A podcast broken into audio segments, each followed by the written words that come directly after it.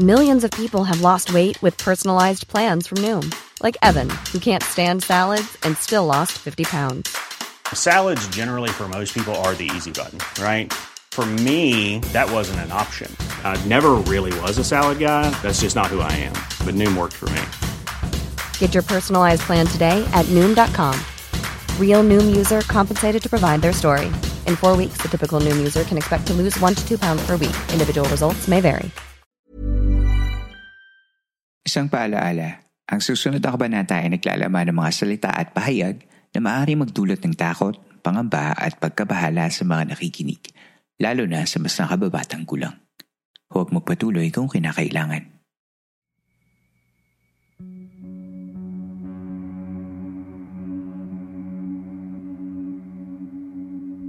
Ito ang mga kwentong bumuo ng ating nakaraan. Mga kwentong unang narinig sa mga liblib na lugar o sa mga pinakatagong bulong-bulungan. Dito ay pag-uusapan natin ang mga kwentong kababalaghan at misteryo na humalo sa kultura, kasaysayan at kamalayan nating mga Pilipino. Ang ating campsite ay isang safe space at bukas para sa lahat ng mga gustong makinig o kahit gusto mo lamang tumahimik at magpahinga. Ako si Earl, ang niyo pong campmaster. At ito, ang Philippine Camper Stories.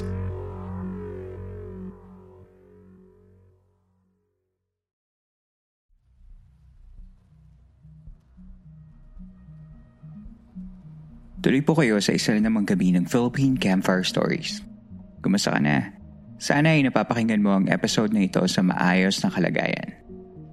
Do you know that the podcast has an Instagram account? Nagsashare ako minsan ng mga behind the scenes at iba pa mga shared interest content na nakukuha ko sa internet na baka magustuhan mo din. You can check at Campfire Stories PH sa Instagram after this episode. At itag mo na din ang show to let me know how I'm doing during the recent episodes natin. We are on our final week of the anniversary month and katulad ng mga nakakaraang lunes, we are back again with another Monster Monday. At sa gabing ito, kilalanin naman natin ang San Telmo.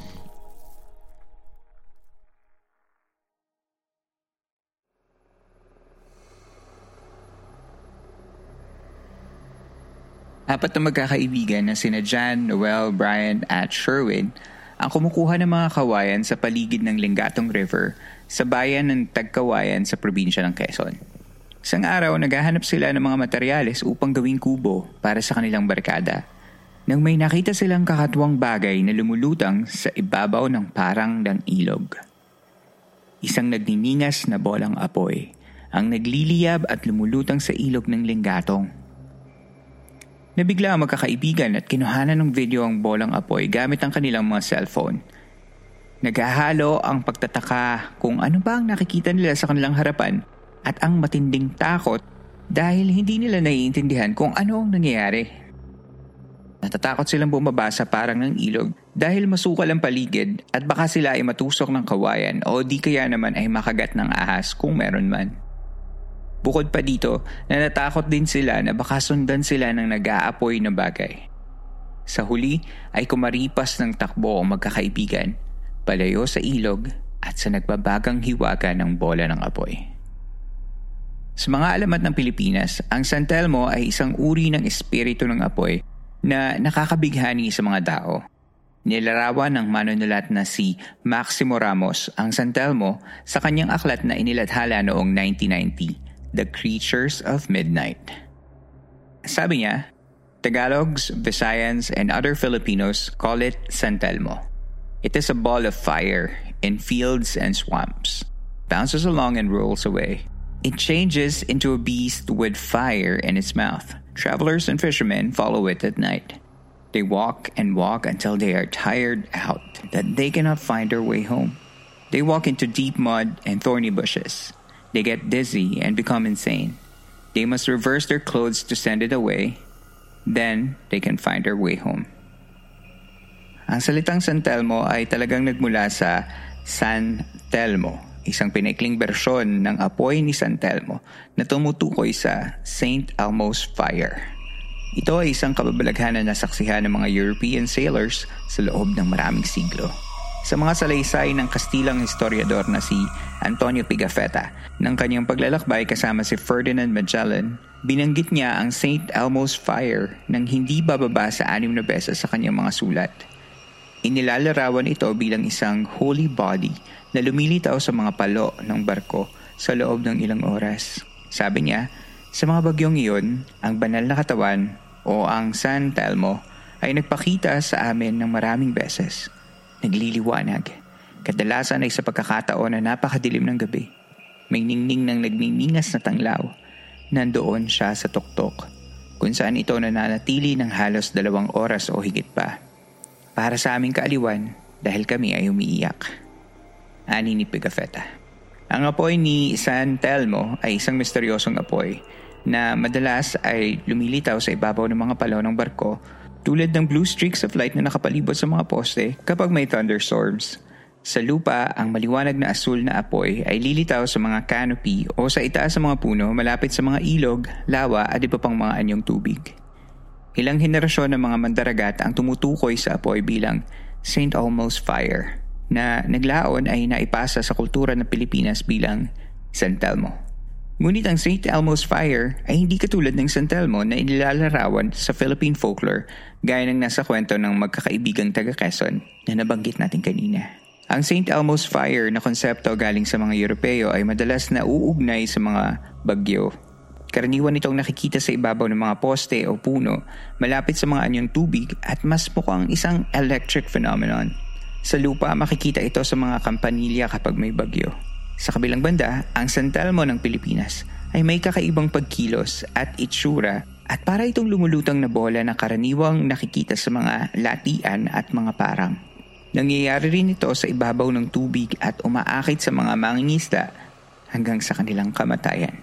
Walang alinlangan na ang pangalang San Telmo ay hiniram mula sa Saint Elmo.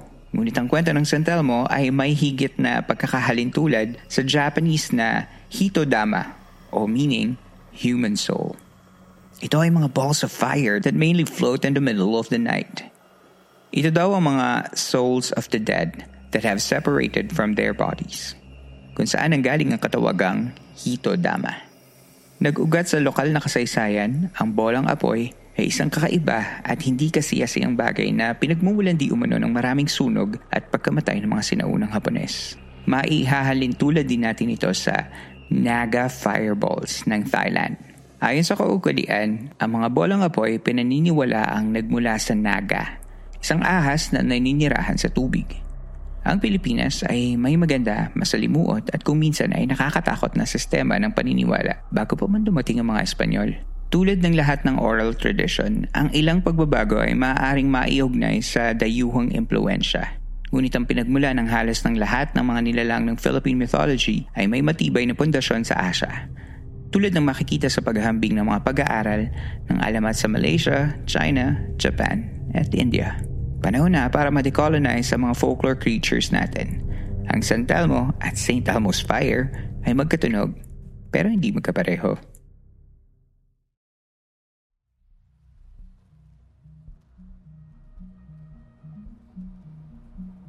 Isang trivia, sa hit comics turned anime na Trese, paano tinatawag ni Alexandra ang gabay ng dakilang apoy ng Sandelmo? The answer, coming up next.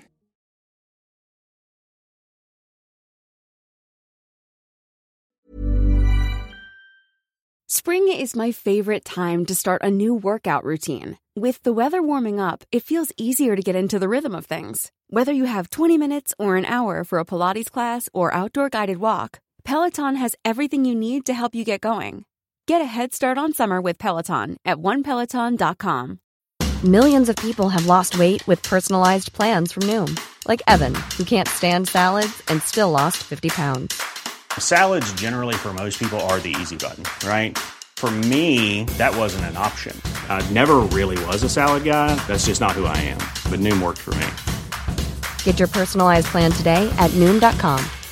Real noom user compensated to provide their story. In four weeks, the typical noom user can expect to lose one to two pounds per week. Individual results may vary. Sa pagbabalik ng Philippine Camper Stories.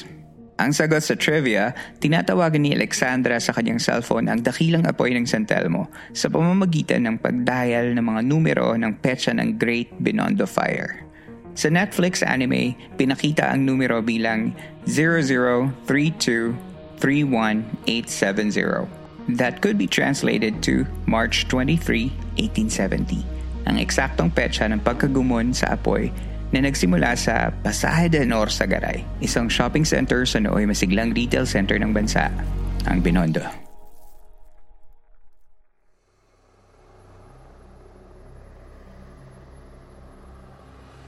Ang ball lightning ay isang hindi maipaliwanag na atmospheric electrical phenomenon. Ito ay tumutukoy sa nakitang nagliliwanag ng mga bola na nag-iiba ng laki mula gabutil hanggang sa ilang metro ang diameter.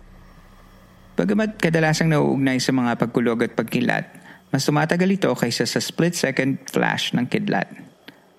Maraming mga naunang ulat ang nagsasabi na ang nagliliwanag na bola na ito ay sa kalaunan ay sumasabog – Kuminsan pa nga ay nakakamatay at nagiiwan ng amoy ng asupre. Hanggang 1960s, ang karamihan sa mga siyentipiko ay nagtatalo na ang ball lightning ay hindi isang phenomenon ngunit isa lamang urban myth. Sa kabila ng maraming mga ulat tungkol dito mula sa iba't ibang parte ng mundo. Ang mga eksperimento sa laboratorio ay maaaring makagawa ng mga similar visuals na katulad ng mga ulat ng ball lightning.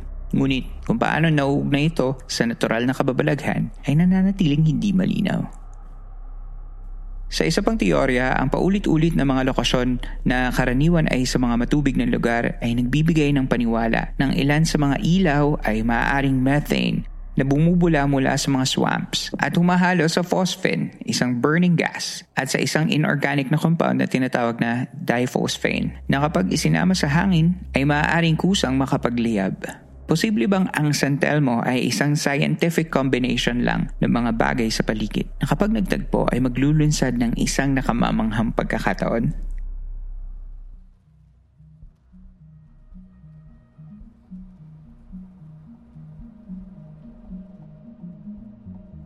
Kung ikaw ay mapalad na masulyapan ang hindi pangkaraniwang bagay na ito, huminto at isipin ang pagkamangha at paghanga ng mga sinaunang ninuno natin nang una nilang masilayan ang sandal mo. Ano kayang mga kwento ang kanilang magagawa para ipaliwanag ang hindi ka panipaniwalang pangyayari? Isa din ako sa mga dismissive sa possibility na ang San Telmo ay hindi isang paranormal phenomenon, but just a mere scientific phenomenon na hindi siguro madalas mangyari. But since opening myself to the wonders and stories this podcast led me to, sino ba naman ako para iwaksi ang katotohanan na maaaring hindi ko lang talaga pa nalalaman? Masaya na ako na makita ang San Telmo na nakalista sa mga sikat na mythical beings ng Pilipinas. Kaya nga, pinangalan ko ang isa sa mga segment natin sa kanila eh.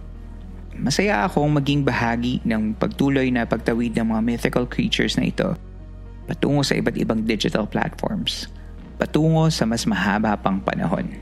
Samahan niyo kami sa Q&A portion ng ating episode sa Spotify kung ano ba ang tingin niyo sa episode na ito.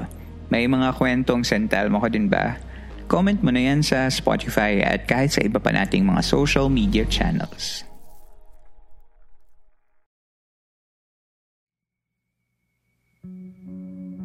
Dito na po nagtatapos ang ating kwento. Pagkatapos ng episode na ito ay pwede kang sumali sa kwentuhan by going to Spotify Q&A portion ng episode na ito. Doon, nagsashare kami ng mga kasama nating campers ng kani-kanilang mga thoughts about the episode.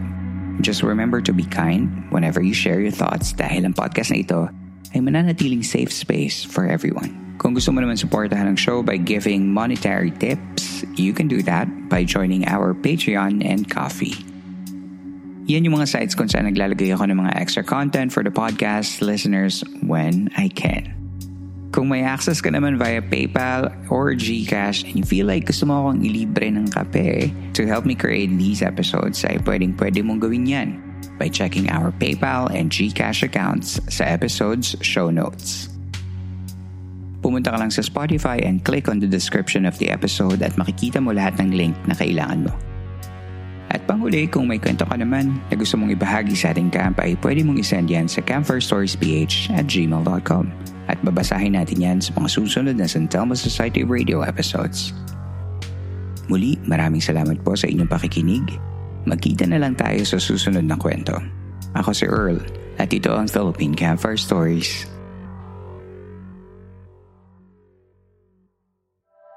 The opinions of podcast creators, hosts, and guests are not necessarily reflective of the official stance of the Pod Network Entertainment, its hosts, or other network programs. The content created by the people behind the podcast is personal and not meant to harm any religion, ethnicity, group, organization, company, or individual.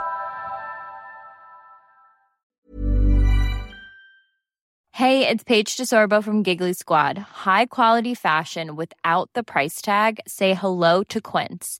I'm snagging high end essentials like cozy cashmere sweaters, sleek leather jackets, fine jewelry, and so much more. With Quince being 50 to 80% less than similar brands.